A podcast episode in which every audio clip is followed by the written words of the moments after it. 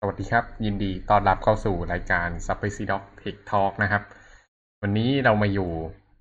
กันถึงตอนที่ยี่สิบสามแล้วเนอะเมื่อวานก็คุยเรื่อง operating system กันไป วันนี้ เราเริ่มหมดมุกก็เลยกลับมาคุยเรื่องหัวข้อใกล้ๆตัวกันบ้างก็คือหัวข้อในบริษัท อืม ก็มีเรื่องหนึ่งที่เกิดขึ้นในบริษัทแล้วอาจจะเป็นประเด็นที่ หลายคนอาอาจจะสนใจก็คือเรื่องการเวลาเราจะย้ายสแต็กภาษาอะไรพวกเนี้ย มันจะทำยังไง ซึ่งวันนี้ก็จะมาคุยกันเรื่องนี้แหละ ว่าอ่าเราเคยมีการย้ายสแต็กภาษามาอ่าที่ที่เราพูดถึงก็คือที่เครดิตโอเคนะครับ อืม ก็อ่าล่าสุดมีข่าว อันนึงไม่แน่ใจน้องๆได้อ่านกันไหมว่า Slack ถูกขายให้ Salesforce แล้ว แล้ว Slack ถูกถูกเขียนด้วย PHP ใช่ไหมใช่และ Slack ถูกขาย Salesforce ซื้อ Slack เออใช่ต้องบอกงี้ ใช่แล้วก็ Salesforce ซื้อ PHP เอ้ยไม่ใช่เขียนงง Slack แล้วก็ Slack เขียนด้วย PHP อืม อืม ซึ่งก็เป็นเรียกอะไรอะ เป็นเรื่องที่ถูกเอามาคอมเมนต์กันใน ชมรม developer เมืองไทย เพราะว่าพวก developer เมืองไทยนี่เป็นอะไรกันไม่รู้เกลียด PHP กันเลยเกิน เคยเคยเคยอ่านปะว่าแบบมันดราม่าเรื่อง PHP กันอืม ไม่ไม่ได้อ่าน ครับ ก็ เออมันเป็นเรื่องตลกในพวกเด็กคนไทยอะนะ ไม่รู้ว่าเป็น เป็นอะไรกันเหมือนกันทำไมถึงแบบ เออเรียกว่า ชอบ ชอบโจมตี PHP อะเออ นั่นแหละ anyway เออก็ แต่แต่มันเป็นประเด็นประมาณนี้ มันมันคือในเมืองไทยเนี่ยอ่าหลาย ๆ ชุมชนเนี่ย คนจะชอบบอกว่าเออ PHP มันเป็นภาษาเก่าภาษาแบบที่แบบซินแท็กไม่ดีบ้างอะไรบ้างพวกเนี้ย แบบไม่เหมาะกับการสเกลนู่นนี่นั่น แต่เจอฉากแบบ สแลกใช้ PHP แล้วแบบขายไปมูลค่ามหาศาลเนี่ยก็เรียกว่าเออสแลกนี่เรียกว่าใหญ่พอไหม ก็น่าจะใหญ่พอเนอะอืม แล้วก็ใช้ PHP ยังอยู่ได้ อืม แต่ว่าไอ้ PHP ทริคนิดนึงก็คือไอ้ PHP ที่ Slack ใช้เนี่ยมันไม่ได้เป็น PHP แบบ ไม่ได้เป็น PHP official ธรรมดามันเป็น เอ่อเป็นเป็นภาษาแฮกเนอะอืม ก็ จะบอกว่ามันไม่ใช่แค่ Slack หรอกนะ ที่ใช้ PHP Facebook ก็ใช้ PHP รู้ใช่ไหม อืม เคยได้ยิน ครับ แต่ว่า Facebook เนี่ยก็ทนความทุรักทุเลของ PHP ไม่ไหวก็เลยพัฒนาภาษาตัวเองต่อยอด PHP ขึ้นมาทำเป็นตัวคอมไพเลอร์อะไรพวกนี้ขึ้นมา เรียกว่าภาษาแฮกอะไอ้วีนั่นไม่ใช่หัวข้อของเรา หัวข้อของเราคือ เราย้ายจาก PHP มาอยู่ที่ Python แล้วทำไมถึงย้ายอะไรพวกนี้ นี่คือสิ่งที่จะมาเล่าให้ฟังกัน อืมอ่าโอเค ก็อยากจะเกินก่อนว่าเวลาที่เราตั้งบริษัทขึ้นมาสักบริษัทหนึ่งเนี่ย โดยเฉพาะ โดยเฉพาะบริษัทที่เป็นเทคโนโลยีเนี่ยที่มันใช้เทคโนโลยีเป็นแก่นกลางในการทำธุรกิจ จะบอกว่าเป็นแกนกลางก็เวอร์เกิน เออ แต่มันต้องมีเรียกอะไร เป็นแอปพลิเคชัน สักอันหนึ่งเป็นอย่างน้อยเนี่ยที่เป็นแพลตฟอร์มสำหรับการทำธุรกิจเนี่ยไอ้แอปพลิเคชันเนี้ยมันจะต้องถูก maintain ตลอดไปเนอะให้ลูกค้าใช้ก็ใช้กันเองด้วย ซึ่งการเลือกเทคโนโลยี stack เนี่ยก็เป็นเรื่องที่สำคัญมากเลย เพราะว่าหลังจากเลือกมาแล้วอะ่ะ ทุกคนในทีมจะต้องใช้ไอ้ stack นั้นอะ่ะ อืมแล้วการเลือกเทคโนโลยี stack เนี่ยมันส่งผลไปไกลทั้งหมดเลยเพราะว่าเออถ้าเกิดมันเลือกตัวนี้มาปุ๊บมันก็ต้องใช้ภาษานี้กันทุกคนในทีม ใช้ framework นี้กันทุกคนในทีม แล้วเวลาคนใหม่เข้ามาก็ต้องใช้แบบเดียวกัน อืม มันก็เลยส่งผลเรื่องไปถึงเรื่องการหาคน ไปจนถึงอนาคตด้วยว่าไอ้ stack เนี้ยมันจะรุ่งเรืองไปอีกนานเท่าไหร่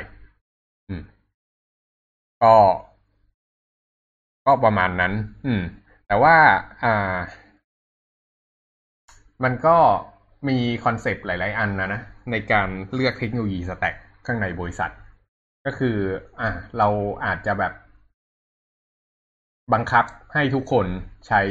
สิ่งใดสิ่งหนึ่ง แล้วก็ทุกคนในบริษัทต้องใช้สิ่งนี้เท่านั้นห้ามไปใช้สิ่งอื่น ยกเว้นกรณีที่จำเป็นจริง ๆ กับบริษัทอีกประเภทหนึ่งที่แบบ เออ มีสแต็กเต็มไปหมดเลย แล้วก็ Developer อยากจะเรียนรู้อะไรก็ ไปเดฟโปรเจกต์มา แล้วก็เอามาทำเป็น ก็ก็เอามาต่อกัน เพราะสุดท้ายแล้วทุกอย่างมันก็ต่อกันด้วย อ่า HTTP หรือ gRPC หรืออะไรก็ตาม แต่ละภาษามันก็คุยกันได้อะนะอืม ก็ทีเนี้ย ส่วนตัวก็มีประสบการณ์ประมาณว่าเออ dev อยากจะใช้อะไรก็ใช้เงี้ยแล้วก็ค้นพบว่าเวลา project ตอนแรกที่มันพัฒนาขึ้นมามันก็สนุกแหละ แต่พอทำไปทำมาปุ๊บ มันกลายเป็นว่า ไอ้ project นั้นมันเกิดขึ้นมาแล้วมันอยู่ยาว แล้วไอ้ project ใหม่ก็เป็นคนละภาษาไอ้ project ใหม่ก็เป็นคนละอันกันอีกเนี่ย ลักษณะอย่างเงี้ย เวลา developer มันจะเข้าไปพัฒนากันต่อเนี่ย ก็จะมีปัญหาเรื่อง learning curve ว่า โอ้โหกว่าจะทำได้ต้องไปเรียน framework ตัวนั้นตัวนี้ ก็ลำบากพอสมควร ตอนนั้นที่เจอปัญหาก็คือตอน Angular JS ก็ เห็นใจ Angular กันเวอร์ชันหนึ่งแล้วก็มาเวอร์ชันสองไปเวอร์ชันสี่แล้วก็หนึ่ง project เปลี่ยนเวอร์ชันอะไรพวกเนี้ย อืม ยังไม่นับพวก back end อีกนะก็มันก็ทำให้เกิดเรื่อง fragmentation ข้างในบริษัท อืม มีเทคโนโลยีหลายอย่างมากเกินไป การ maintenance ก็เลยทำยาก ที่เครดิตโอเคเนี่ยก็เลยเลือกที่จะ อ่า เราเป็นสแต็กเดียวดีกว่า อืม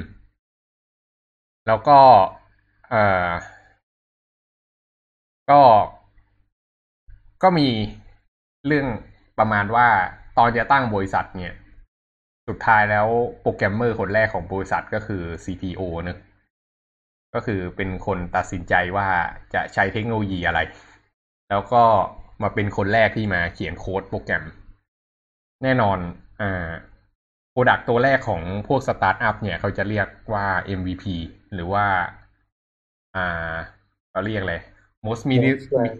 most minimal ไอ้อะไรวะ minimal value product อืม ก็คือเป็น product เหมือนทำ POC ว่า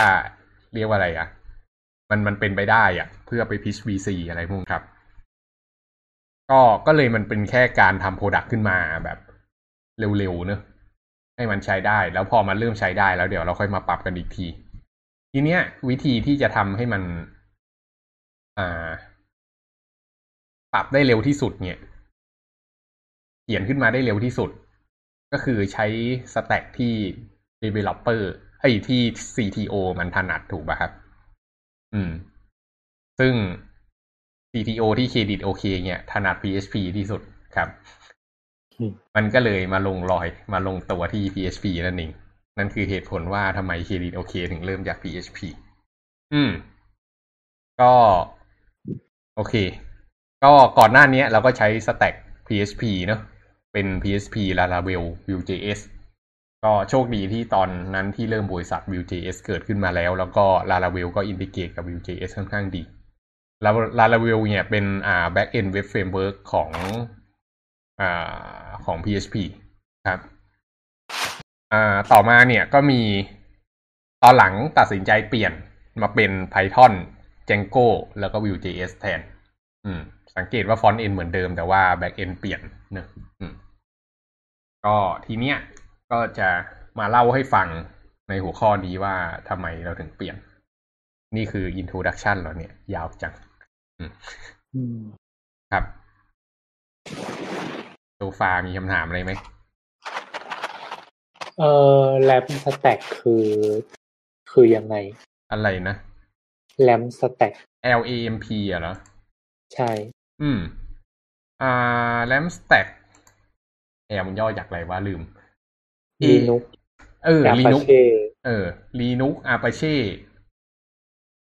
MySQL แล้วก็ PHP อืม คือเขาจะมี PHP เขาจะมีสแต็กอยู่สองตัว มีแ a m กับเลม LAMP กับ LEMP อืม LAMP ก็คือ Linux Apache MySQL แล้วก็ PHP โจทย์เล่มเนี่ยก็คือ Linux Engine X อ่า แล้วก็อะไรวะ แล้วก็ MySQL แล้วก็ PHP ครับ อืมอืมก็เรียกว่าอะไรอะ่ะ เป็นโปรแกรมที่อ่าเป็น environment ในการรัน PHP เอางี้กันแล้วกัน อืมสแต็กมันก็คือชุดของเครื่องมืออย่างเงี้ยแหละครับ ใช่ใช่มันคือ มันคือ environment ที่ใช้ในการพัฒนาโปรแกรมอะครับอืมอืม ก็คือมันเป็นสิ่งที่ต้องตัดสินใจอะนะ ว่าทีมจะใช้อะไรกันแสดงว่า LAMP มาคือ PHP เป็นทั้ง front และ back หรออ่า อันนี้เขานับ back อย่างเดียวครับอ๋ออืม ส่วนใหญ่ตอนหลังอะโปรแกรมอะมันจะพัฒนาแบบ backend เป็น เป็นเรียกว่าอะไรอะbackend เป็นแค่ API อะแล้วก็ frontend เป็นโลกแยกอีกอีกโลกหนึ่งไปเลย อืม อะไรประมาณนี้ อืม แล้วแล้ว Hack lang อะ Hack lang คืออะไร Hack Lang Hack is a programming language for HipHop Virtual Machine อ๋อ ครับ Hack Hack กับ HipHop เนี่ยมันเป็นอ่า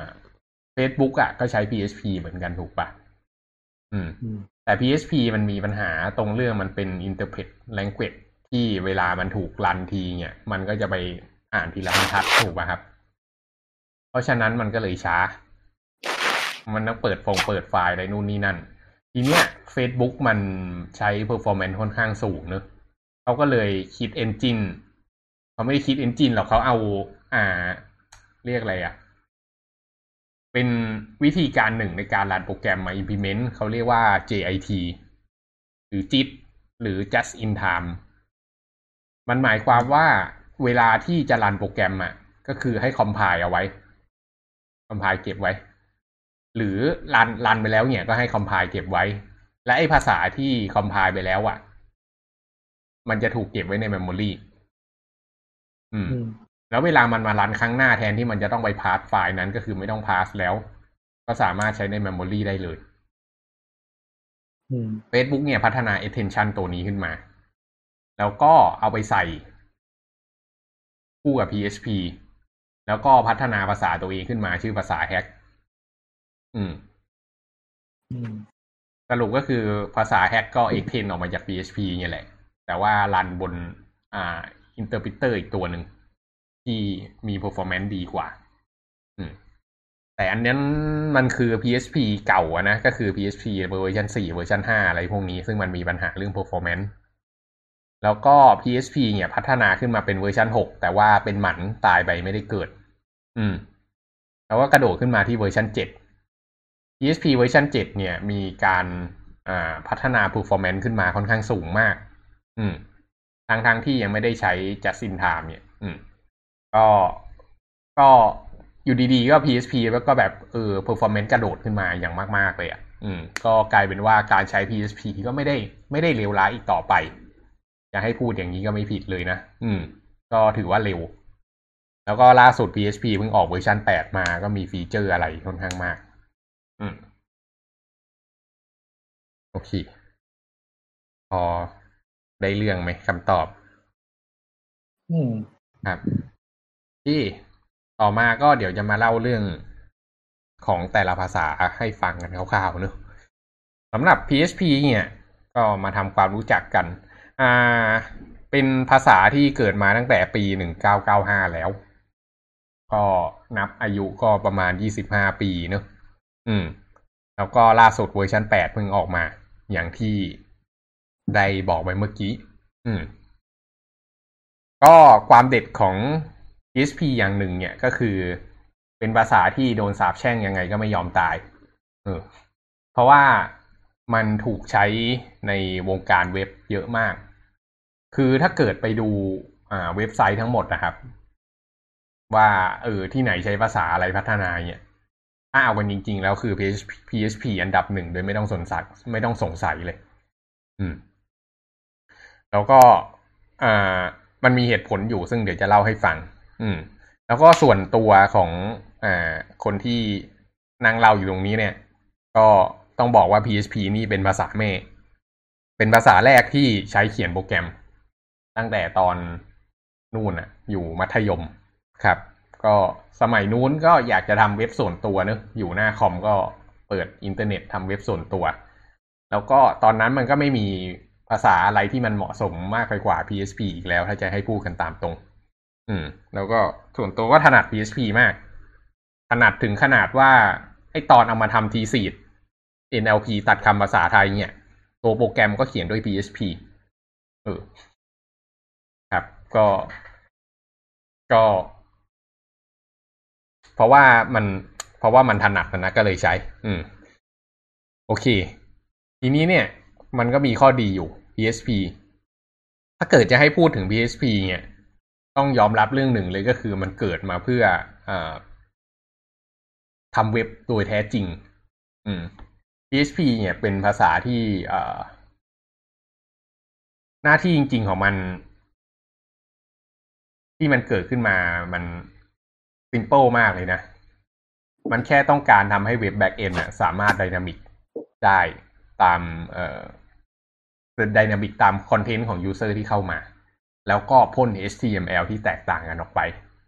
เพราะฉะนั้นเวลาเขียน PHP เนี่ยเราสามารถเขียนผสมปนเปกันในไฟล์ PHP เนี่ยสามารถเขียนโค้ด HTML ใส่ลงไปตรงๆได้เลย แล้วก็เจาะรูเพื่อเอาอ่าตัวแปรจาก PHP ไปแสดงผล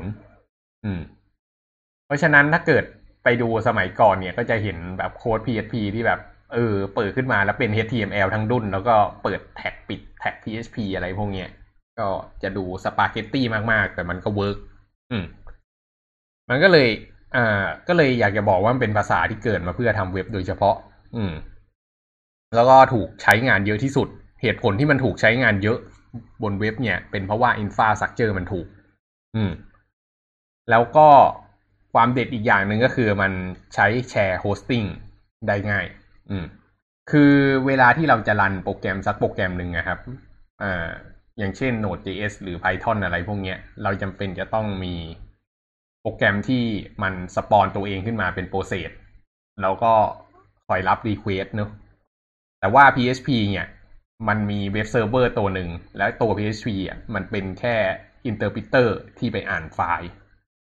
เพราะฉะนั้นอะ มันเลยเป็นลักษณะที่ว่าแบบมีไฟล์วางอยู่ แล้วเวลาที่มาเปิดไฟล์เนี่ย ที่เป็น .php ก็คือให้ parse ใส่ interpreter แล้วมันก็จะทำการ process ตามโค้ด PHP ที่มันถูกอ่าน อืม ทีเนี้ยเวลาจะเอาไฟล์ PHP ไปใช้บนเว็บเนี่ย เราก็แค่อัปโหลดไฟล์ขึ้นไปแปะ แล้วเวลาเปิดข้างหน้าปุ๊บ เราก็ได้ content ที่เป็น PHP ไฟล์ใหม่ที่ใส่ขึ้นมาเลย ซึ่งง่ายมาก อืม นอกจากนั้นเนี่ย ลักษณะของ shared hosting นะครับ ก็คือเครื่องหนึ่งเครื่องให้คนมาใช้หลาย ๆ คน อืม คือเราอาจจะคุ้นเคยกับ concept ของคอนเทนเนอร์นะ ก็คือคอนเทนเนอร์หนึ่งอันเนี่ยเป็น environment หนึ่งตัวที่มันไป deploy เยอะ ๆ ถูกปะอืม แล้วก็หนึ่งเครื่องสามารถให้บริการหลาย ๆ คนได้ แต่ความเป็นจริงแล้วมันก็ยังมี overhead อยู่ แต่ถ้าเกิดเป็น PHP เนี่ยมันเหมือนกับว่าเรามีคอนเทนเนอร์หนึ่งอัน แล้วก็เอาหลาย ๆ คนอะไปให้บริการแยก directory ไปของแต่ละคน มันกลายเป็นว่าไอ้โปรแกรมที่มันเอาไว้ parse อะไรพวกเนี้ยครับ มันจะอยู่อ่ามันจะใช้ environment เดียวกันหมดเลย อืม แล้วก็ PHP เนี่ยก็มี web framework ที่เขาใช้กันเป็นหลักเลยก็คือ Laravel ก็เป็น web framework ที่ดีมาก ๆ ตัวหนึ่งจากประสบการณ์ส่วนตัว แล้วนอกจากนั้นเนี่ย PHP ก็สามารถหาคนได้ง่าย เพราะว่าอ่า developer ก็ ส่วนใหญ่ที่เรียนรู้กันเองเนี่ย ก็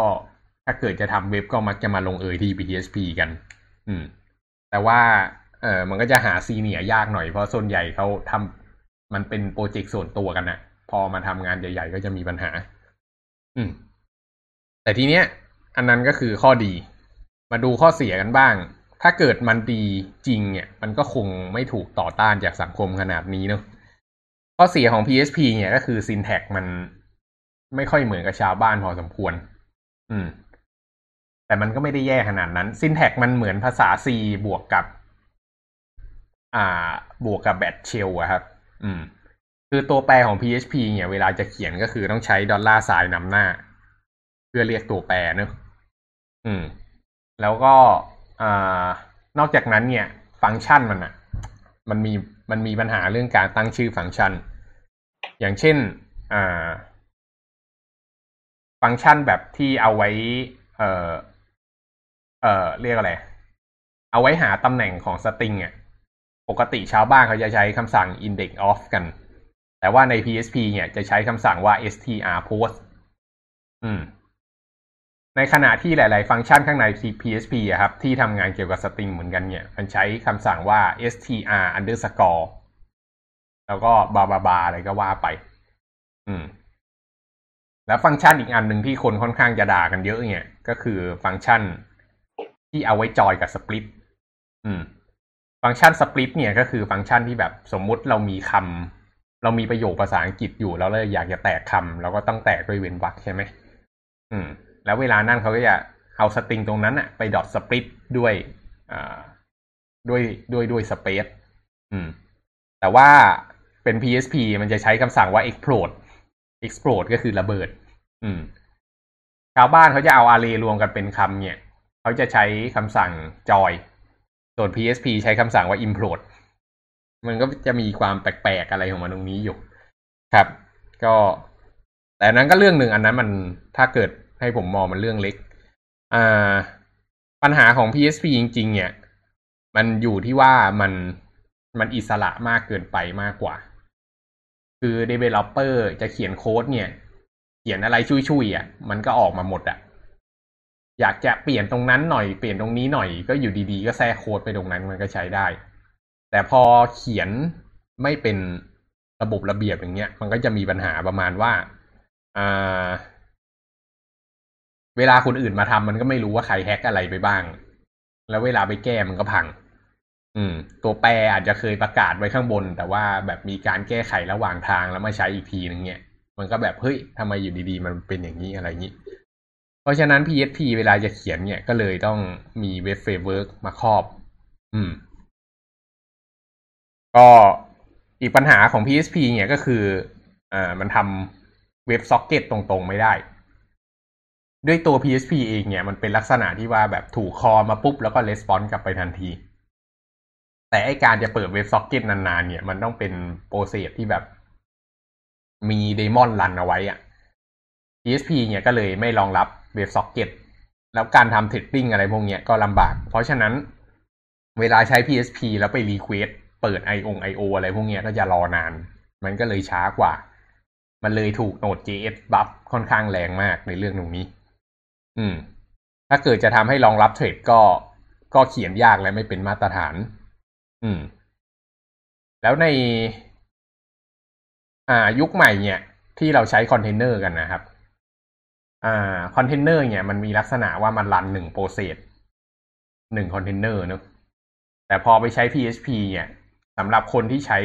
อ่าไอ Nginx กับ PHP FPM เนี่ยก็จะมีปัญหาเพราะว่ามันต้อง run สอง daemon แล้วมันก็ต้องแชร์ไฟล์อะไรกันวุ่นวาย แต่พอไปใช้ Apache ก็มีปัญหาเรื่อง performance อืม มันก็เลยไม่ค่อยจะเหมาะกับการเอาไปใช้กับคอนเทนเนอร์สักเท่าไหร่ อืม ก็ ก็เลยเป็นเหตุผลที่แบบ อ่า ไม่ค่อยโอเค แล้วก็เด็กยุคหลังๆ เนี่ยก็เริ่มไม่ไม่ไม่ค่อยนิยมใช้ PHP กันมากนักแหละ เพราะว่าพวก hosting อะไรพวกนี้ก็เดี๋ยวนี้ก็ใช้ PAS ค่อนข้างง่าย อืม ก็ก็เลยมีปัญหาพอสมควรเกี่ยวกับการใช้ PHP แต่ว่าแต่ว่าก็ก็ไม่ได้บอกว่ามันไม่ดีนะ เพียงแต่ว่ามันก็มีข้อดีข้อเสียของมัน อืม ทีเนี้ย อ่า มันก็มีเหตุผลพวกเนี้ยเข้ามาทำให้ผมเนี่ยตัดสินใจที่จะเลือกเปลี่ยน PHP มาใช้ Python แทน มันมีเหตุผลที่สำคัญที่สำคัญมาก ๆ อีกอีกเหตุผลหนึ่งที่ทำให้ Python น่ะ มันได้อ่าเรียกว่าอะไร ได้เป็นตัวเลือกพิเศษสำหรับชอยนี้ก็คือเนื่องจากบริษัทเครดิตโอเคเนี่ยเป็นบริษัทที่ทำ Data Analytics อ่าเป็น Core Business เราทำพวก Credit Scoring พวกเนี้ยทำโมเดล ซึ่งมันใช้ Python เป็นภาษาหลักเนอะอืมพอมันใช้ Python เป็นภาษาหลักปุ๊บเนี่ย เวลาที่ web application เราเป็น PHP แต่ว่าไอ้ตัวโมเดลของอ่าตัวโมเดลที่เอาไว้ทำ credit score มันเป็น Python เวลาจะไป deploy มันก็ต้อง deploy แล้วติดต่อผ่านทาง REST API จะเป็นไปได้ไหมที่จะทำให้ ให้ให้มันรวมเป็นแอปเดียวกันอะไรเงี้ยอืม ด้วยเหตุผลเนี้ยสุดท้ายก็เลยตัดสินใจอ่อมาใช้ Python อืม แล้วก็เนื่องจากเราก็ยังไม่ได้ตอนนั้นที่ตัดสินใจก็ยังไม่ได้ไปเดฟอะไรไปไกลด้วย ก็ก็เลยย้ายค่อนข้างแบบไม่ไม่ได้ลำบากมาก แต่ก็ไม่ได้ง่ายนะอืม ก็อะไรประมาณนั้น อืมอ่า โอเค so far มีคำถามอะไรกันบ้างไหมครับอืมในเรื่องของการเขียนที่ การเขียนที่แบบมันเขียนอะไรก็ได้อะมันอยู่ที่ coding style ไหมมันไม่ได้อยู่ที่แบบ มันไม่ถือว่าเป็นข้อเสียวะอ่า ใช่มันอยู่ที่ coding style ทีเนี้ยก็เลยอยากจะบอกว่าไอ้ภาษาเนี่ย มันไม่ได้ห่วย มันห่วยที่คนเขียน อืม ตรงไปปะเออ เพราะว่าทุกภาษามันก็ต้องมีเหมือนแบบ เหมือนเหมือนเป็นมาตรฐานกลางว่าแบบ โอเค คนที่เขียนโปรแกรมร่วมกับเราอะอืม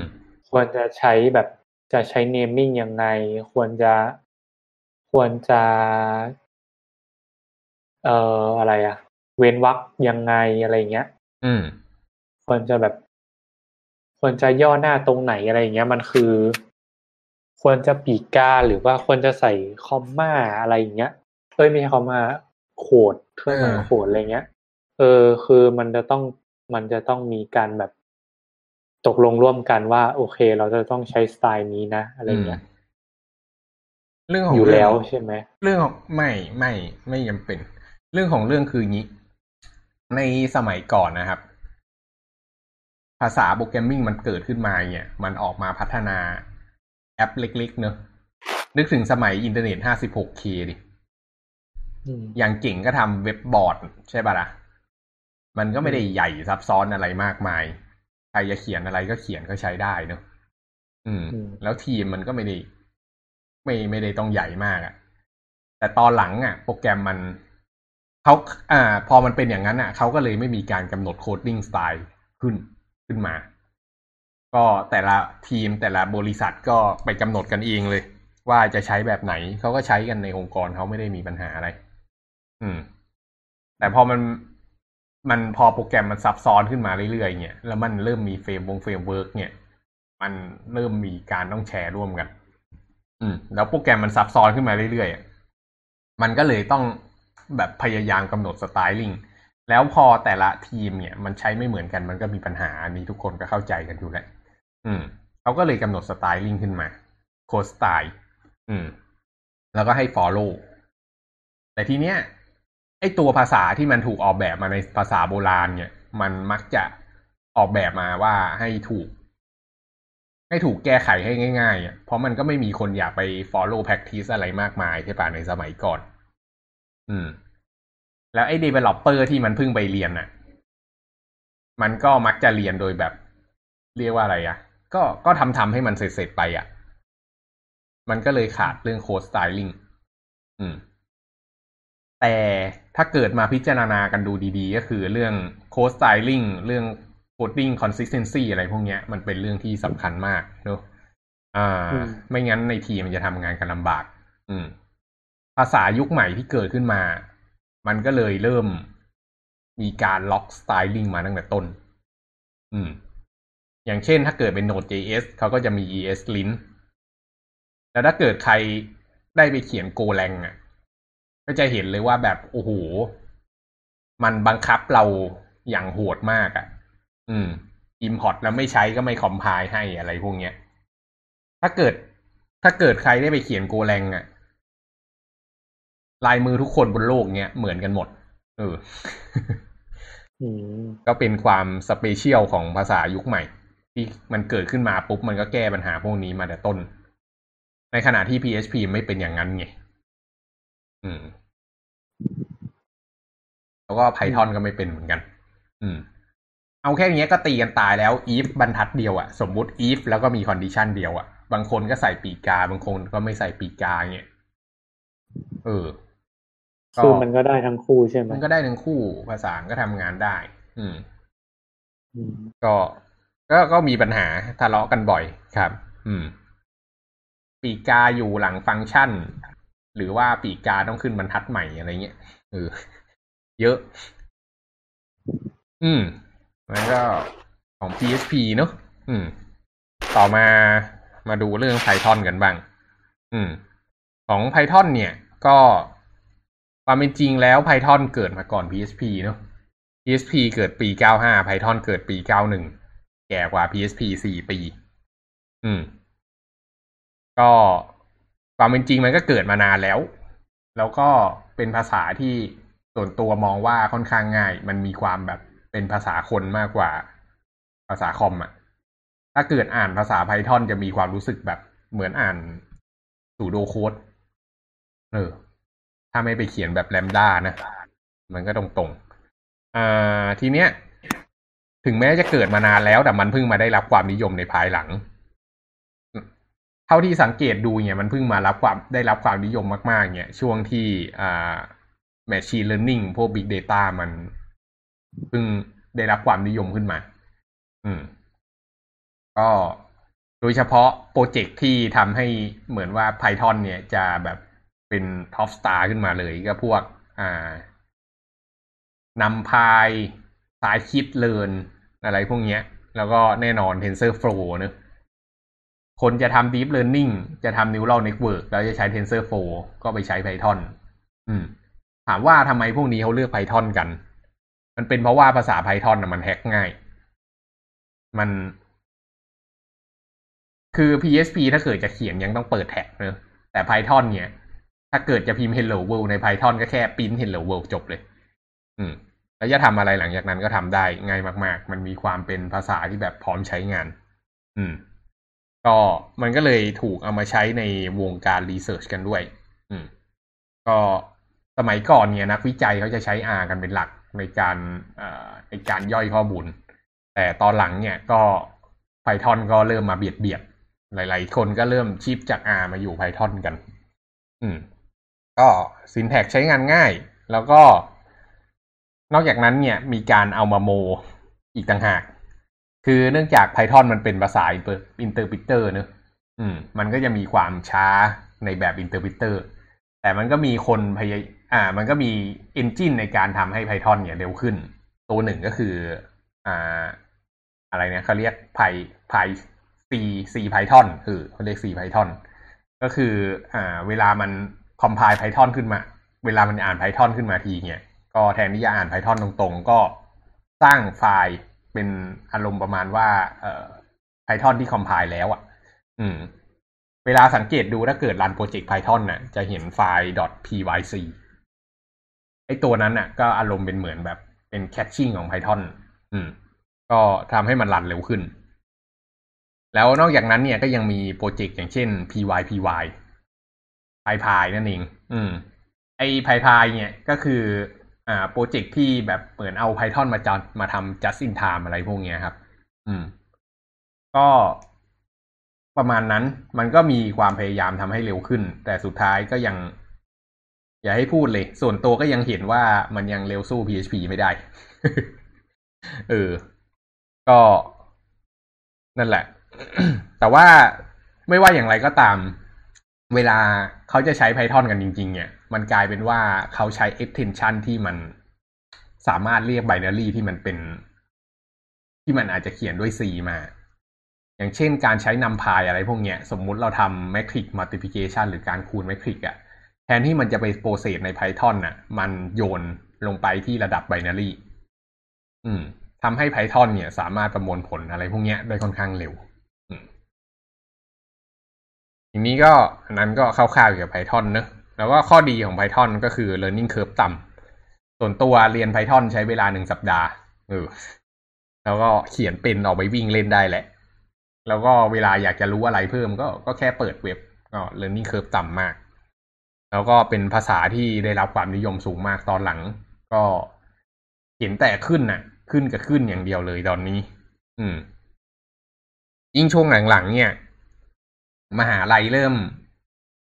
มีความเรียกอะไรอะ มีความเข้าใจเด็กมากขึ้นว่าเด็กสมัยนี้แบบเรียกว่าอะไร ไม่ไม่ค่อยชอบลงไปศึกษาภาษาที่แบบต้องเข้าใจมี learning curve สูงๆ แล้วเนี่ย อย่างเช่นสมัยก่อนส่วนใหญ่เขาจะสอน C กัน พอสอน C เนี่ยก็จะต้องมีไปเรียนเรื่องอ่าการจอง memory การ free memory อะไรพวกเนี้ย แต่ปัญหาก็คือ กว่าเด็กมันจะเขียนเป็นมันใช้เวลานาน ตอนหลังภาษาทะไอ้ไอ้พวกมหาลัยเขาก็ใช้ Python กัน ของของบางมดสอนอะไรเป็นภาษาแรกครับ นิว แล้วแต่หลักสูตรครับ ถ้าแล้วหลักแต่สูหตลัรกปสูกตรถ้าหลักสูตรปกติน่าจะเป็น C อยู่ครับ แต่ว่าถ้าอีกสองหลักสูตรเป็น h e r o d a s i กับ Inter น่าจะเป็น Python ครับอืม ครับ อืม เพราะฉะนั้นนิวก็โดนตีนะครับ แต่แต่ส่วนตัวก็ยังมองว่าการเรียนซีอะดีกว่าสำหรับเด็กวิศวะคอม เพราะว่าเด็กวิทยาการคอมด้วยเนี่ยเพราะว่าสุดท้ายแล้วอะอ่าพวกคุณคุณจะเข้าใจว่าทำไม มันถึงเป็นอย่างนี้คอมพิวเตอร์มันทำงานยังไงอะไรพวกนี้ครับ อืม แต่ถ้าเกิดเขียน Python มันแบบได้แค่แบบ เขียนโปรแกรมให้มัน run ออกมาตามอัลกอริทึมตาม logic ที่เราต้องการอะ อืม มันก็จะไม่ได้ลงลึกมาก อืม โอเค ก็ก็ทำให้ อ่า หลังจากที่มหาลัยเขาก็สอน Python กันเนี่ย มันก็กลายเป็นว่าพวกเด็กๆที่จบออกมาเนี่ย ก็มักจะเขียน Python เป็นกัน เยอะขึ้น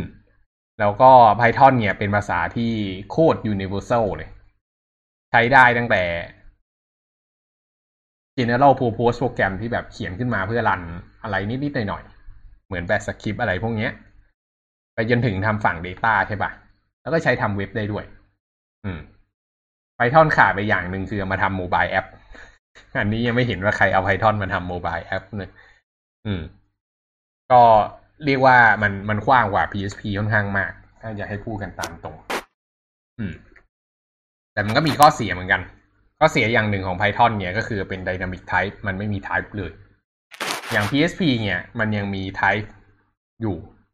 ตอนหลังๆ หลังจากขึ้น PHP 7มันเนี่ยมีมี Type ให้ใช้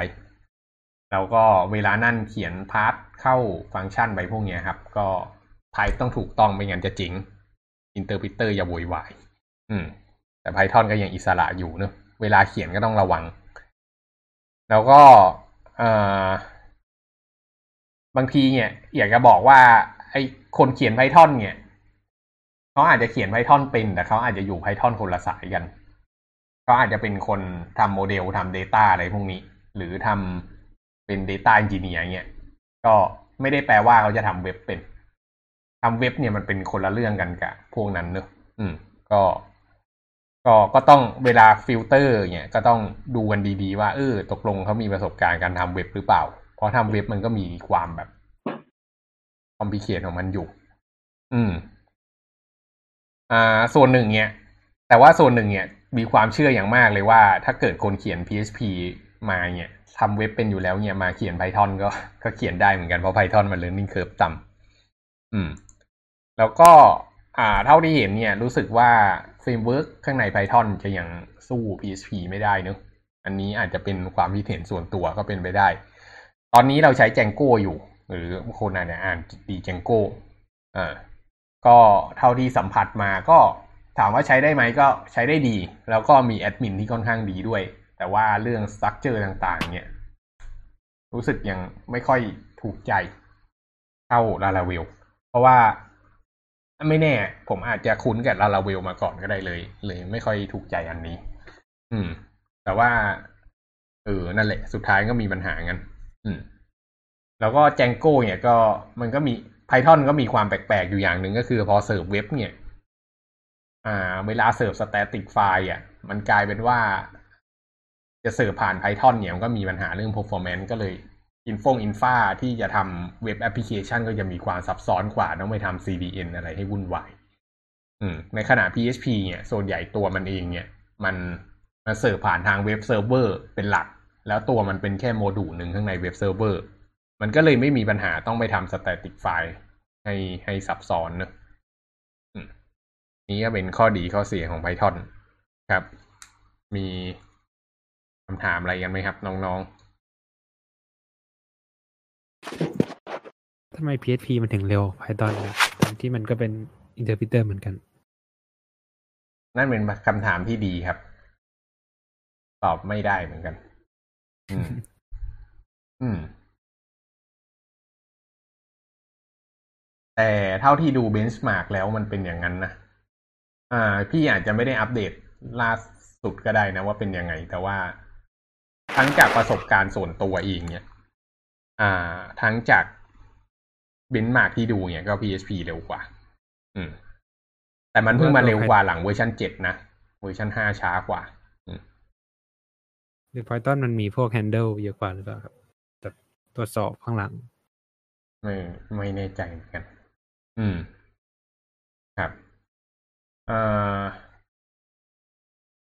ถ้าเกิดนับแบบ interpret อะ PHP อาจจะเร็วกว่า แต่ถ้าเกิดไปเจอ Python พวก lib แบบ NumPy อะไรพวกนี้ PHP สู้ไม่ได้แล้วนะ อืม ถ้าเกิดเอาไปประมวลผลแล้วใช้ NumPy ในการคำนวณอะไรพวกนี้ซึ่งมันไปใช้ lib ระดับ binary อะ อันเนี้ย Python จะดีกว่า อืม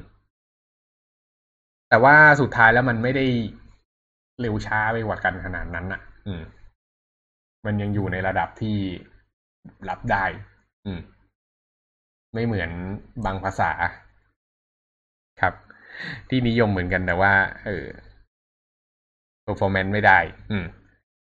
อะ anyway อ่าแต่สุดท้ายตอนนี้ต่อให้มันช้ายังไงอะ ถ้าเกิดเราเขียนให้มันเป็น serverless ให้มันเป็นคอนไอเขาเรียกอะไรเป็น stateless อะ แล้วก็ไป deploy ให้ horizontal scale ได้อะมันก็ไม่มีปัญหามาก เพราะว่าอินฟาตอนนี้มันเป็นคอนเทนเนอร์ไปหมดแล้วเนอะอืมทีทีนี้หัวข้อต่อไปที่อยากจะคุยเนี่ยก็คือ เออแล้วไอ้ตอนที่เปลี่ยน ที่เปลี่ยนสแต็กเนี่ยเปลี่ยนยังไง อันนี้อาจจะเป็น อ่าเรียกอะไร หัวข้อที่บางคนที่แบบ ต้องดูทีมเนี่ย อาจจะมีความสนใจหน่อย แล้วก็พวก อ่าน้องๆก็อาจจะฟังไว้พิจารณาเนอะอืม ก็ขั้นตอนการทานฟอร์มเนี่ยก็มีระบบระเบียบต้องทำพอสมควร คืออยากจะเล่าประมาณนี้ไอตอนเริ่มบริษัทเนี่ย เราก็เขียนโปรเจกต์ PHP มา ตอนนั้นก็สามสี่อันแล้วแหละ อืม แต่ว่าส่วนใหญ่ก็ล่มอะ อืม ก็ พูดไปก็แย่ อ่า มันไม่ใช่ส่วนใหญ่ก็ล่ม อ่า ไอ้ที่เขียนมา มันทำไปแล้วมันก็ไม่ไม่ได้ถูกใช้สักเท่าไหร่ หรือว่าบางทีมันก็ถูกเมิร์ชเข้ากับโปรเจกต์หลัก แต่ว่าสุดท้ายมันมีโปรเจกต์หลักอยู่อันหนึ่งที่ยังถูกใช้งานจนถึงทุกวันนี้อยู่ อืม ทีเนี้ย ไอ้ขั้นตอนการ transform เนี่ย ก็วิธีที่ง่ายที่สุดในการ transform เนอะก็คือเรา เรา โปรเจกต์ใหม่ที่กำลังจะทำหลังจากเนี้ยก็คือไปใช้ stack ใหม่ส่วนโปรเจกต์เก่าก็ maintain ไปก่อน แล้วก็ค่อยๆ วางแผนย้ายไป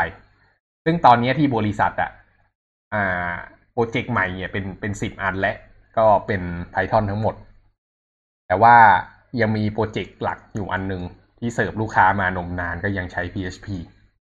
ซึ่งก็ไม่ได้มีปัญหาอะไรก็ก็ยังใช้อยู่ แล้วเวลานั้น ก็โปรเจกต์นี้พี่ก็ดูแลเอง แล้วก็ยังมีการแก้ไขอยู่แต่ว่ามีแนวโน้มว่ากำลังจะได้ย้ายออกเร็วๆนี้ เพราะว่าโปรแกรมใหม่ที่ทำงานนั้นเกิดขึ้นมาแล้วใน Stack Python ก็เดี๋ยวต้องทำอะแดปเตอร์ในการย้าย อะ อย่างไรก็ดี ที่อยากจะบอกก็คือ อ่า ตอนทานฟอร์มตรงนั้นน่ะ ก็ค่อนข้างคิดหนัก เพราะว่าเราก็มี อ่า มี มีเรียกอะไร มีสตาฟอยู่ในทีมแล้วที่ตอนนั้นที่จ้างเข้ามาก็บอกเขาว่า เออ มาเป็นซีเนียร์เดฟของ PHP นะ เออเอ่อตอนนั้นที่ตัดสินใจจะย้ายมาใช้ Python เนี่ยก็มีความเรียกว่าอะไรจริงใจพนักงานนิดหนึ่งเหมือนกันว่า เออ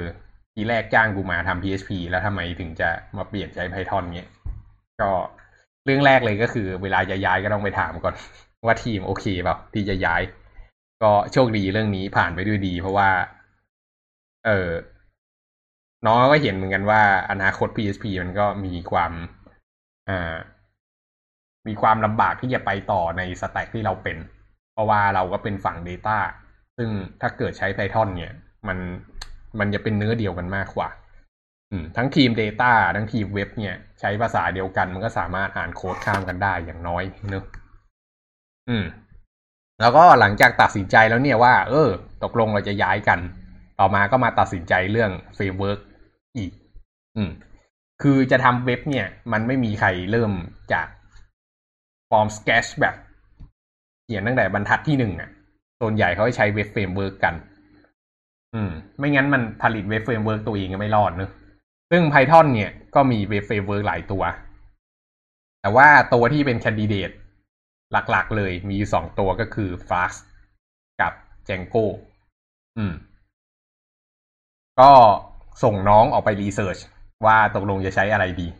ก็ไปช่วยกัน research กลับมา แล้วก็ได้คำตอบประมาณว่า Flask เนี่ย F L A S K เนี่ย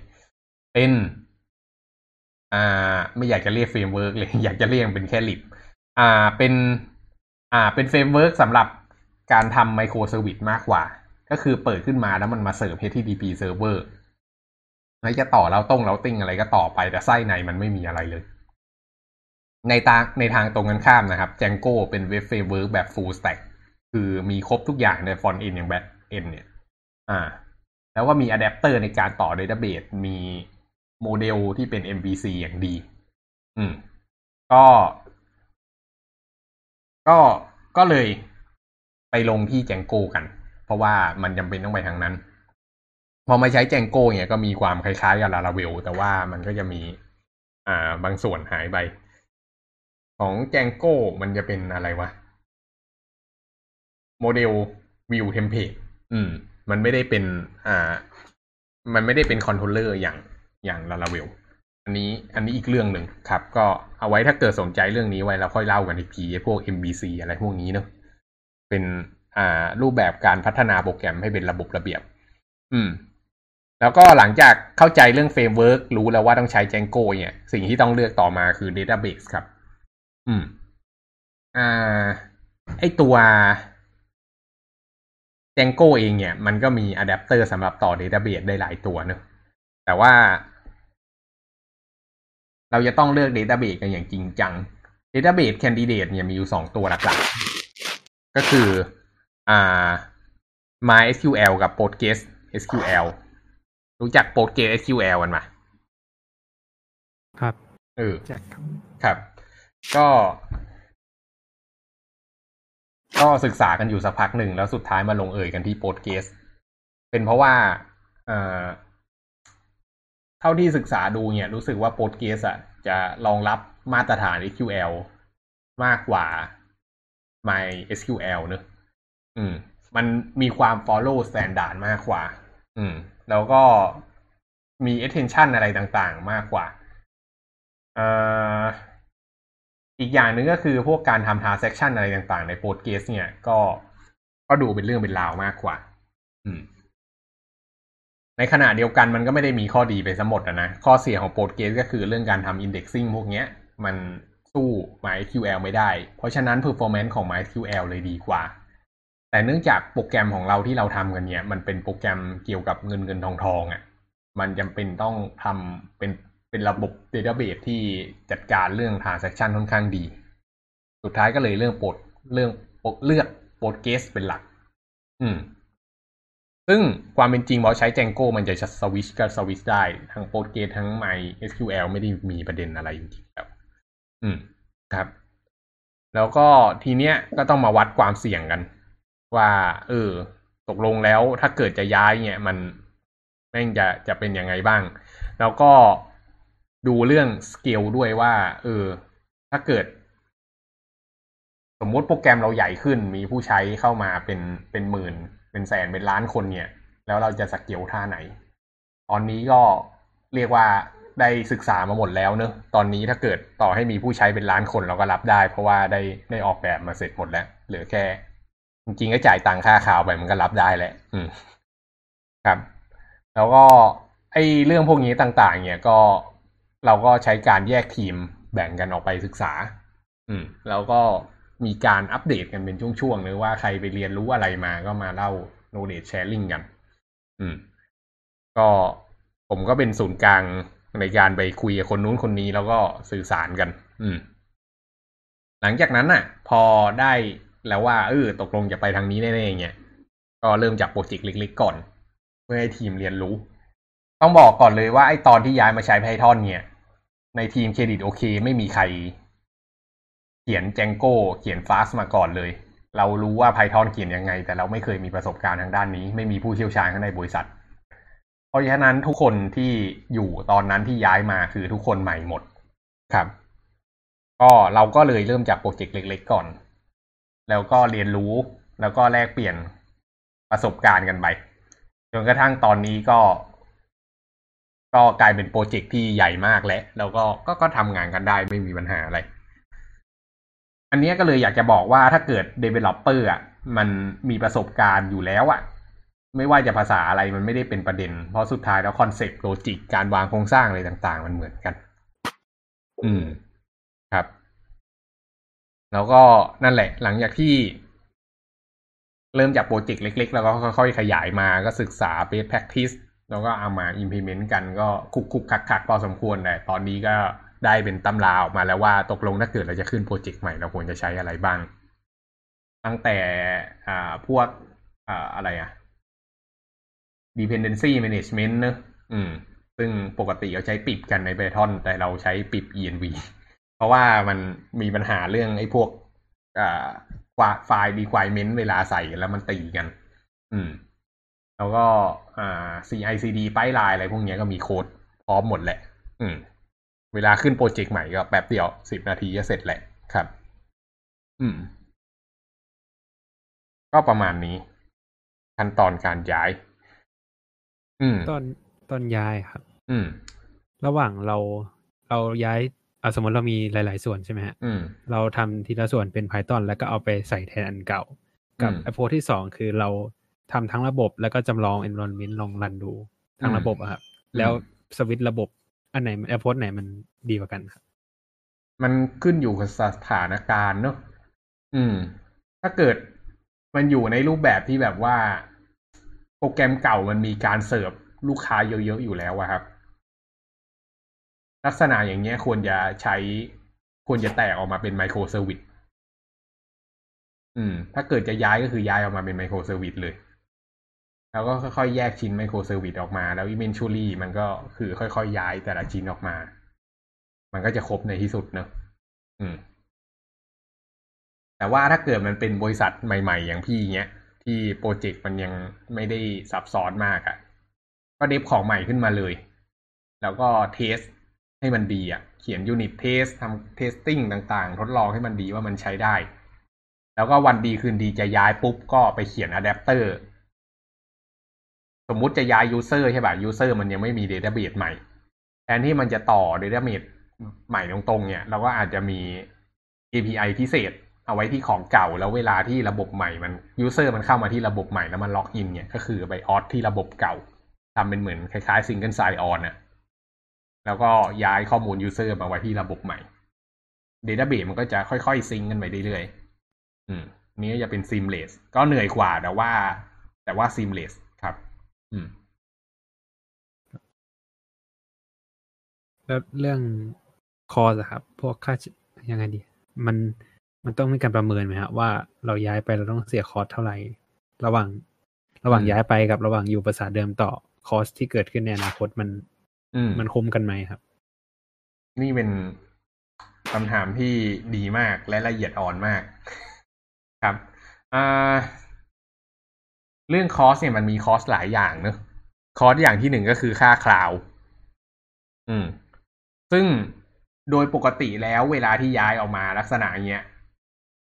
เรามักจะไม่ย้ายไปในสิ่งที่ค่า cloud มันแพงกว่าอยู่แล้วถูกปะเพราะนั้นมันครับฟังดูไม่ make sense อืม แล้วก็อ่าถ้าเกิดถามว่าย้ายออกมาจาก PHP มา Python ค่า cloud แพงขึ้นไหม หรือถูกลงไหมส่วนตัวก็รู้สึกว่าไม่ได้แพงไม่ได้ถูกลงไม่แต่น้อยเลย อืม แต่ว่าสิ่งที่มันแตกต่างขึ้นมาเนี่ยก็คือ มันน่าจะเป็นเรื่องของอ่า เวลาที่เราต้องมาเดฟโปรแกรมใหม่อะ อืม สมมุติว่าโปรแกรมที่เรามีอยู่เดิมเนี้ยถ้าเกิดเราจะเดฟใหม่เนี่ย ต้องใช้เวลาสองเดือนนะครับ แทนที่ Developer อะจะได้ไปทุ่มเททำฟีเจอร์ในโปรแกรมเดิมให้มันดีขึ้น หรือทำให้มันเสถียรขึ้นอะไรพวกนี้มันกลายเป็นว่าเขาจะต้องมาเสียโปรแกรมเสียเวลาพัฒนาโปรแกรมใหม่สองเดือนให้มันเท่ากับไอ้โปรแกรมเดิมอะเพราะฉะนั้นผ่านไปสองเดือนก็คือไม่ได้มีอะไรดีขึ้นสักเท่าไหร่ ค่าตรงนี้จะต้องพิจารณา อันนี้มันเป็นเรื่องของค่าเสียโอกาสเนอะอืม ก็ก็ก็เคสเดิมว่าถ้าเกิดระบบเล็ก ๆ มันก็ทำได้ ถ้าเกิดระบบใหญ่ ๆ ก็ลำบากอยู่ อืมครับอือฮึโอเค มีคำถามอะไรอีกปะอ่าโอเค งั้นไปต่อ ก็ก็ใกล้จบแล้วแหละ อืม เกือบชั่วโมงพอดี อ่าที่จะบอกเนี่ยสุดท้ายแล้วก็คือจะเลือกไม่ว่าจะแตกอะไรก็ตามอะ มันก็ขึ้นอยู่กับทีมเนอะว่าทีมอยากจะไปภาษาไหน ถ้าเกิดสมมุติวันนั้นทีมที่พี่มีอยู่บอกว่า เฮ้ย ไม่ไปจะอยู่ VHP เงี้ย ทุกวันนี้ก็คงยังอยู่ VHP อยู่ อืม แต่ว่าเนื่องจากทุกคนก็บอกว่าเออมา Python ก็ก็มา Python กันหมด ก็เป็นการตัดสินใจที่ทุกคน ในทีมก็แฮปปี้ร่วมกัน อืม แล้วอีกเรื่องหนึ่งที่จะเลือกภาษาเนี่ยก็ขึ้นอยู่กับงานด้วย ที่เหตุผลที่เราตัดสินใจเลือก Python เนี่ย ไม่ได้เป็นเพราะว่าเราเกลียด PHP เลยแม้แต่น้อย โอเค อ่า อาจจะมีบางคนไม่ชอบแต่ว่า อ่า สุดท้ายแล้วเหตุผลส่วนตัวที่ย้ายไม่ได้เกี่ยวกับเรื่องอาคติเกี่ยวกับภาษา เป็นเรื่องของงานล้วนๆ เพราะว่าการที่ย้ายมา Python เนี่ยมันเปิดโอกาสให้กับเรามากกว่า โดยเฉพาะเรื่องการอินดิเกตกับฝั่ง Data เพราะมันเป็นไปไม่ได้อยู่แล้วที่เราจะบังคับให้คนทำ Machine Learning มาใช้ PHP เออแต่เราอะคนทำเว็บเนี่ยสามารถเปลี่ยนจาก PHP ไปใช้ Python ได้ โดยที่ไม่ได้มีปัญหามาก ในเมื่อเรายังไม่ได้ไปไหนไกลมาก แล้วเราเห็นว่า ปัญหาเนี้ยมันจะเป็นเรื่องที่ใหญ่ในอนาคต เราก็รีบทำตั้งแต่วันนี้ อืม ก็ อันนี้ก็เป็นเรื่องของการเลือกเครื่องมือให้ถูกงานเนอะอืมอ่าส่วนตัวมองว่าถ้าเกิดเราไม่ได้ทำ Data ถ้าเกิดเราเป็นเว็บธรรมดาเนี่ยเป็นเว็บแอปพลิเคชันธรรมดาที่เสิร์ฟ API ให้ User เนี่ยความเป็นจริงก็อาจจะอยู่ PHP ต่อไปก็ได้ ก็ไม่มีประโยชน์ที่จะย้ายในเคสนั้น เราก็อาจจะทำฝั่ง Data เป็นอ่าเป็น microservice อะไรไป ถ้ามันไม่ได้ต้องซับซ้อนมาก อืมแต่เนื่องจากไอ้โปรแกรมของเราที่เราทำเนี่ยมัน มันมีความต้องใช้ Python ใช้ Data เยอะมันก็เลยเป็นอย่างนั้น ตอนนี้ก็เลยเป็น Python เป็นหลัก อืม อืม แล้วก็อยากจะฝากว่าเป็น developer เนี่ยอย่าไปยึดติดกับภาษา อืม เรียนภาษาอะไรมา อนาคตไปเจอภาษาใหม่ ก็เรียนได้ อืม อย่าไปมองว่าเอออันนู้นอันนี้ไม่ดี สุดท้ายมันคือเครื่องมือที่คุณเลือกใช้มันถูกกับงานหรือเปล่า สมมุติไปทำงานที่แบบ เจอทูพุทแบบเป็นหมื่น transaction ต่อวินาทีเงี้ย ถ้าเกิดเป็นหมื่น transaction ต่อวินาที เคสอย่างเงี้ย มันควรจะใช้ภาษาที่ performance ดีมากๆแหละ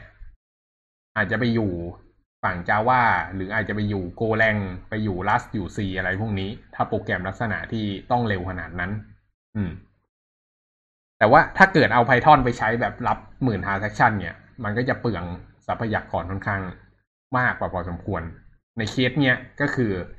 ควรจะเลือกภาษาที่มัน performance ดี แต่ในทางตรงกันข้ามก็ใช่ว่าแบบ จะไปเลือกภาษา performance ดีเสมอไป ก็อย่าลืมด้วยว่ามันมีเรื่อง development time ด้วย สมมุติแบบ เออ ใคร ๆ ก็รู้ว่าเขียนภาษา C มันดีสุด มันเร็วสุด ไม่ไม่ใช่บอกอย่าพูดคำว่าดีสุด มันเร็วสุด คือ optimize ภาษา C มามันเร็วที่สุดอยู่แล้ว อืม แต่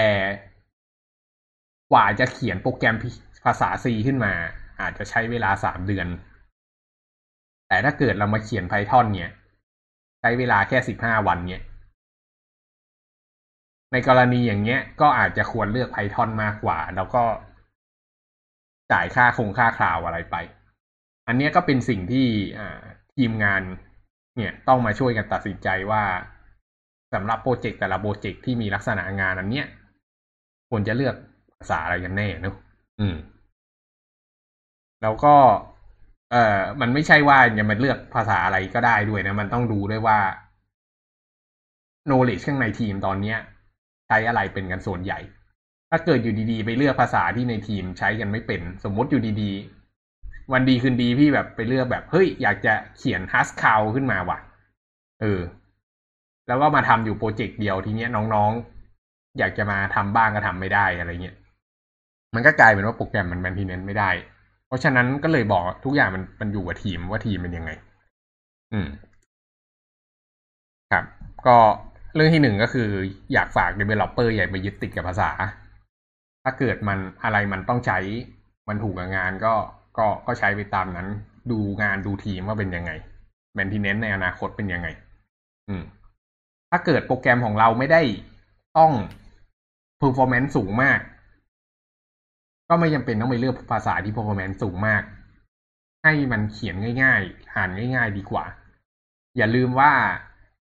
ภาษาที่เราเขียนนะโอเค คอมพิวเตอร์มันไปรันเยอะ แต่สุดท้ายแล้วคนที่ต้องมาอ่านนะ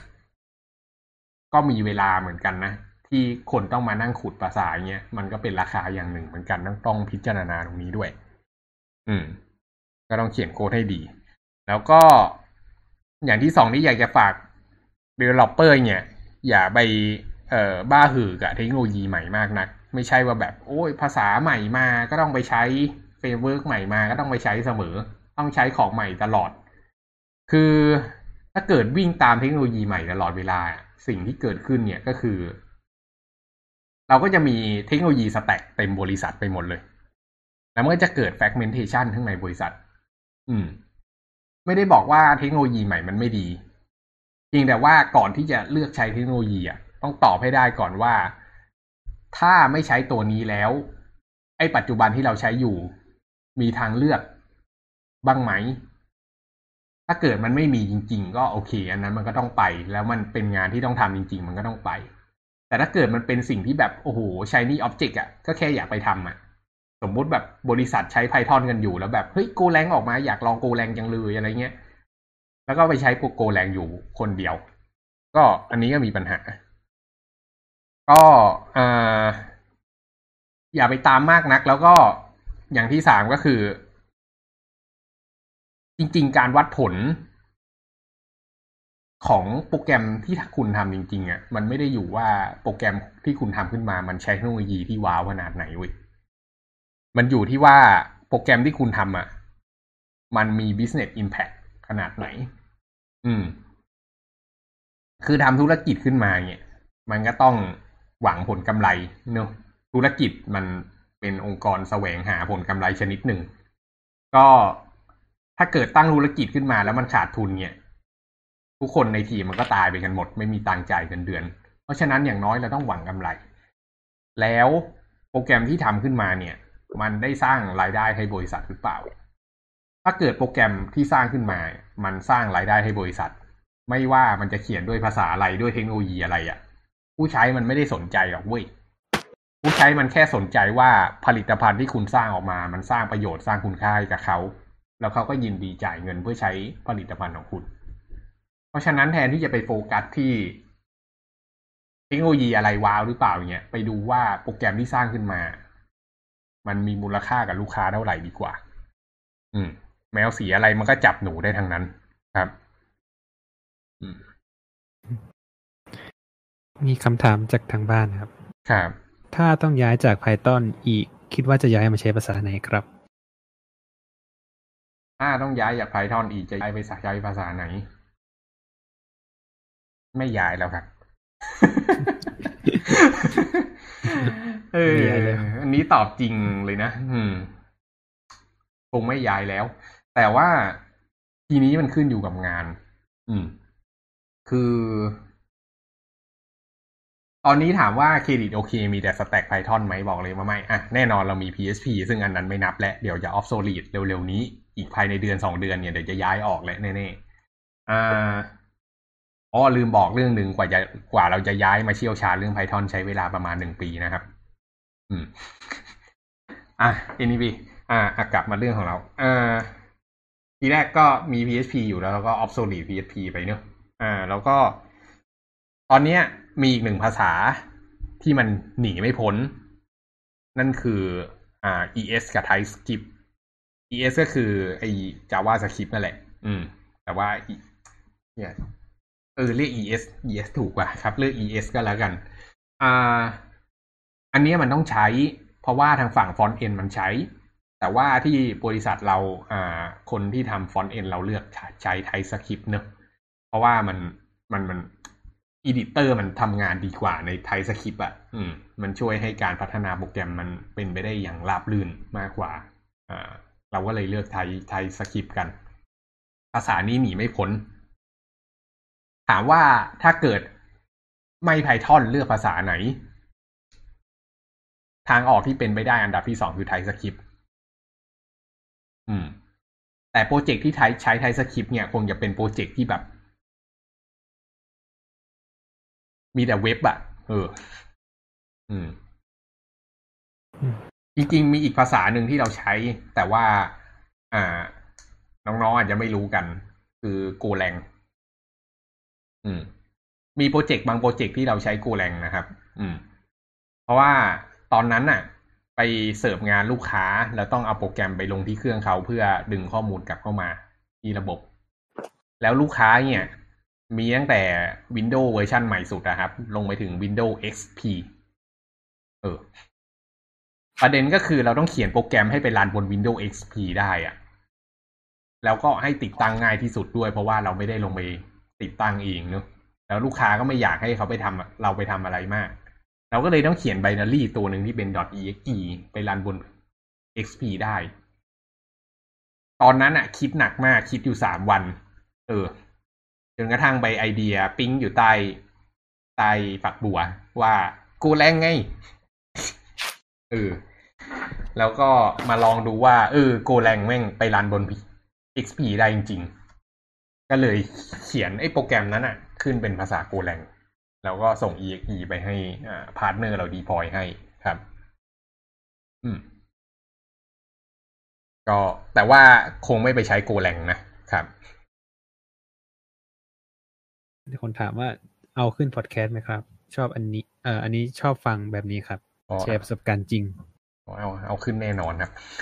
เดี๋ยวรอรอฟังได้เลยเร็วๆนี้ครับ อืม หมดแล้วครับคำถาม อืมน่าจะเห็นของเมลมีคำถามอะไรไหมครับ นี้เป็นบุคคลใกล้ชิด อืม อะไรเหรอ มีคำถามอะไรไหมกับเรื่องนี้ อ๋อ ไม่มีครับโอเคเออสงสัยเรื่องตอนแรกว่าจะถามแต่อืมลืมอ้าวคือเรื่อง static file อืม อธิบายข้อดีข้อเสียของ Python กับ PHP คือ PHP มันดีกว่าใช่ไหมที่พี่แกบอกว่า เรื่องการมันเสิร์ฟ static file ใช่ ใช่ มันคือยังไงนะ อืมทำไมมันถึงดีกว่าใช่ไหมอืมทีนี้เรื่องที่หนึ่งก็คือภาษาบนโลกนี้นะ หลักๆ มีอยู่สองภาษา คือ compile language กับ interpret language แล้ว compile language แน่นอนมันเร็วกว่า เพราะมันเป็น binary ถูกป่ะครับครับ แล้วก็เว็บเซิร์ฟเวอร์เนี่ย มันถูกเขียนมาแบบ optimize สุดๆอะ่ะ เพราะฉะนั้นมันเลยเป็น compile language ทั้ง Apache ทั้ง Engine X เนี่ยล้วนเป็น compile language ทั้งสิ้น อืม เพราะฉะนั้นเนี่ย มันก็เลยทำงานเร็ว แล้วก็ตัวเว็บเซิร์ฟเวอร์อะ มันเสิร์ฟ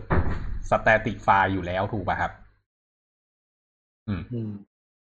เพราะฉะนั้นเว็บเซิร์ฟเวอร์เสิร์ฟ static ไฟล์เร็วอันนี้ไม่แปลกใจถูกปะอะ ต่อมาถ้าเกิดเรารัน Python เป็นเว็บเซิร์ฟเวอร์มันเกิดอะไรขึ้นไอ้ Python เว็บเซิร์ฟเวอร์เนี่ย มันไม่ได้เป็น มันไม่ได้เป็นอย่างที่ว่าอย่างนั้นนะ Python เว็บเซิร์ฟเวอร์อะมันไม่ได้มีเว็บเซิร์ฟเวอร์มาอยู่ข้างหน้า ตัว Python เองมันเป็นเว็บเซิร์ฟเวอร์แล้วตัวเว็บเซิร์ฟเวอร์ของ Python น่ะ มันเป็นภาษา Python เพราะฉะนั้นมันเป็นเป็น interpret language เวลามันเสิร์ฟ static file ครับ มันก็คือใช้ Python น่ะ ไปเปิด static ไฟล์แล้วโยนคอนเทนต์มาให้ user มันก็เลยช้า เพราะฉะนั้นในเชิงเว็บเซิร์ฟเวอร์ดี Python แพ้ไปแล้วเรียบร้อยถูกปะอืม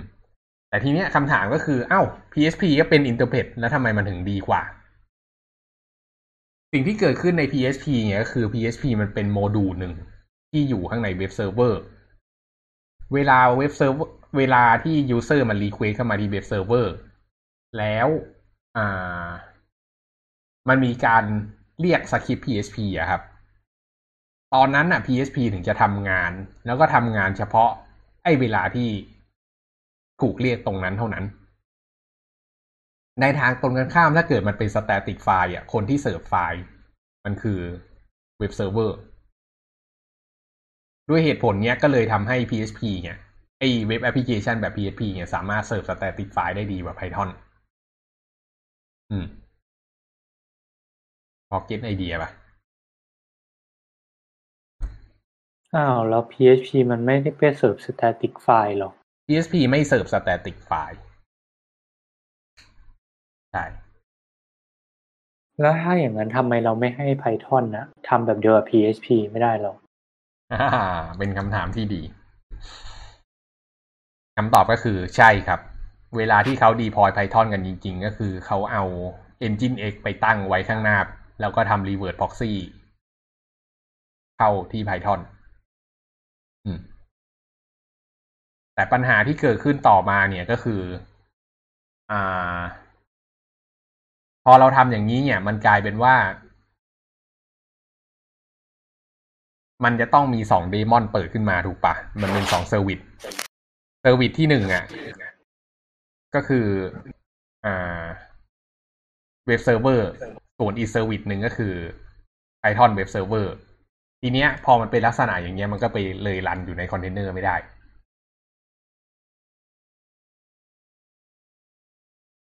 อืม แต่อย่างไรก็ดีอะสุดท้ายวิธีการเสิร์ฟ static ไฟล์ที่ดีที่สุดอะก็คือการเอาไปใส่ CDN อยู่ดี ไม่ว่าจะใช้ PHP หรือ Python ก็ตามอืม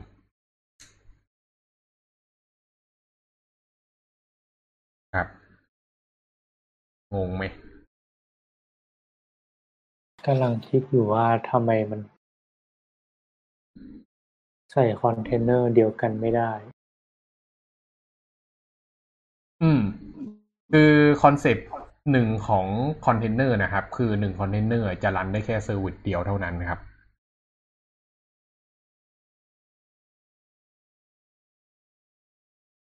อืม แสดงว่า PHP อะ คือเป็นอ๋อแต่ PHP มัน run บนคอนเทนเนอร์ไม่ได้ใช่ไหมมันได้ อืม แล้ว แล้วอย่าง PHP ก็คือมันเป็นมันเป็นเว็บเซิร์ฟเวอร์ในตัว PHP มันเป็นแค่โมดูลหนึ่งที่อยู่ข้างในเว็บเซิร์ฟเวอร์ครับ แสดงว่าก็คือเราก็ทำคอนเทนเนอร์เว็บเซิร์ฟเวอร์อย่างเดียวแล้วเอาไฟล์ PHP ไปวางแค่เนี้ยหรอ เราทำคอนเทนเนอร์ของเว็บเซิร์ฟเวอร์แล้วลงโมดูลของ PHP ลงไปในเว็บเซิร์ฟเวอร์นั้น แล้วก็เอาไฟล์ PHP ไปวาง แล้วเว็บเซิร์ฟเวอร์มันจะ compile ด้วยโมดูลนั่นเองเนี่ยถูกอืม แล้วทำไม Python ไม่มีโมดูลนั้นความเป็นจริงมันก็มีอะนะ แต่ไม่ค่อยเห็นใครใช้กันเท่าไหร่ อืมส่วนใหญ่เขาจะไม่ใช้ เท่าที่พี่เห็นเนี่ย อ่า PHP เนี่ยถ้าเกิดจะเป็นโมดูลมันก็ต้องเป็น PHP Apache ก็คือเป็น LAMP stack แต่ถ้าเกิดจะใช้ Nginx อะก็ยังต้องใช้ Nginx บวกกับ PHP FPM server เหมือนกัน ซึ่งทีนี้จะมีปัญหาสอง service ก็ก็จะเดี้ยงก็จะเดี้ยงบนคอนเทนเนอร์เหมือนกัน มันก็โมได้โดยใช้สิ่งที่เรียกว่า supervisor แต่ก็ไม่ค่อยดี ถ้าเกิดอยากจะไปลองดูสามารถไปดูได้ที่โปรเจกต์ open source ของบริษัทอะมันมีอ่า PHP Engine X คอนเทนเนอร์อยู่ อันนี้คือสิ่งที่เราใช้ แต่มันมันไม่ได้เป็น best practice อะอืม ส่วน Python เนี่ย ความเป็นจริงแล้วก็เห็นอยู่เหมือนกันว่า Apache มันก็มีไอ้แบบนี้อยู่ ที่แบบเป็นโมดูลของ Python แต่เข้าใจว่ามันคงไม่แบบ มันไม่คอมแพตดีขนาดนั้นอะ อืม ส่วนใหญ่ใช้ Python เขาจะใช้ BISCI กันเนอะ WSGI อะ อืม มันก็จะเสิร์ฟทาง G Unicorn อะไรพวกเนี้ย อืม อ๋อ แต่เรา เออ แล้วทำไมเราไม่ใช้วิสกี้แทนเอนจินเอกอะตอนนี้เราใช้อยู่แล้วไง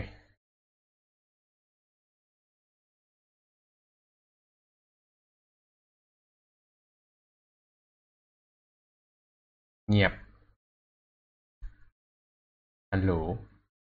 กำลังนึกได้ว่า เออ จริงด้วย เออ เราไม่ได้เคยใช้ Engine X กับ Python เลยครับ อืม อืม โอเคครับ ครับ หมดคำถาม โอเค ก็ทางบ้านก็ไม่ได้มีอะไรเพิ่มเติมนะ ก็ถ้างั้นวันนี้มันเราเราเราจบกันเท่านี้ดีกว่าครับ อ่า หัวข้อต่อไปเดี๋ยวมาคุยเรื่องอะไรกันดีครับ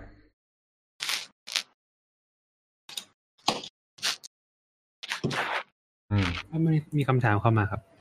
ถามคือ มันทำเป็นออเคสออเคสเตรตระหว่าง reverse proxy กับ Python web server ได้ไหมนะคอืรับมคล้ายๆเอาไปรันไว้คนละที่แล้วเอา Python ไว้ใน ไว้ใน Kub- Kubernetes แล้วอืมเขา forward ไป n อ่า g engine อ่า Nginx ครับเอออ่าน Nginx อืมทำทำได้ครับทำได้ อืม ก็คือปกติก็คือทำงั้นแหละครับ ก็คือตั้งเว็บเซิร์ฟเวอร์ขึ้นมา โดยเว็บเซิร์ฟเวอร์เป็นเว็บเซิร์ฟเวอร์เว็บเซิร์ฟเวอร์หลักเป็น อ่า Engine X เนอะแล้วก็sidecar container ก็เป็น Python อืม ก็ทำได้ครับ แต่มันซับซ้อนอะ อืม ก็เลยไม่ทำกันครับ เป็นเรื่องของความซับซ้อนมากกว่า อืม แต่ว่าสุดสุดท้ายแล้วตอนนี้มันมันมันกลายเป็นแบบ เราเลือกที่จะแบบเสิร์ฟ static ไฟล์ผ่านทาง CDN ทั้งหมดไปเลย มันจะได้ไม่มาโหลดเซิร์ฟเวอร์เราด้วย อืม ก็บริหารสแตติกไฟล์พวกชื่อไฟล์ต่างๆ พวกนี้ให้ดีอย่าให้มันซ้ำกัน ตอนนี้ก็คือเราใช้แฮชด้วยเลขกิตอะไรพวกนี้ครับ แล้วก็โยนขึ้น CDN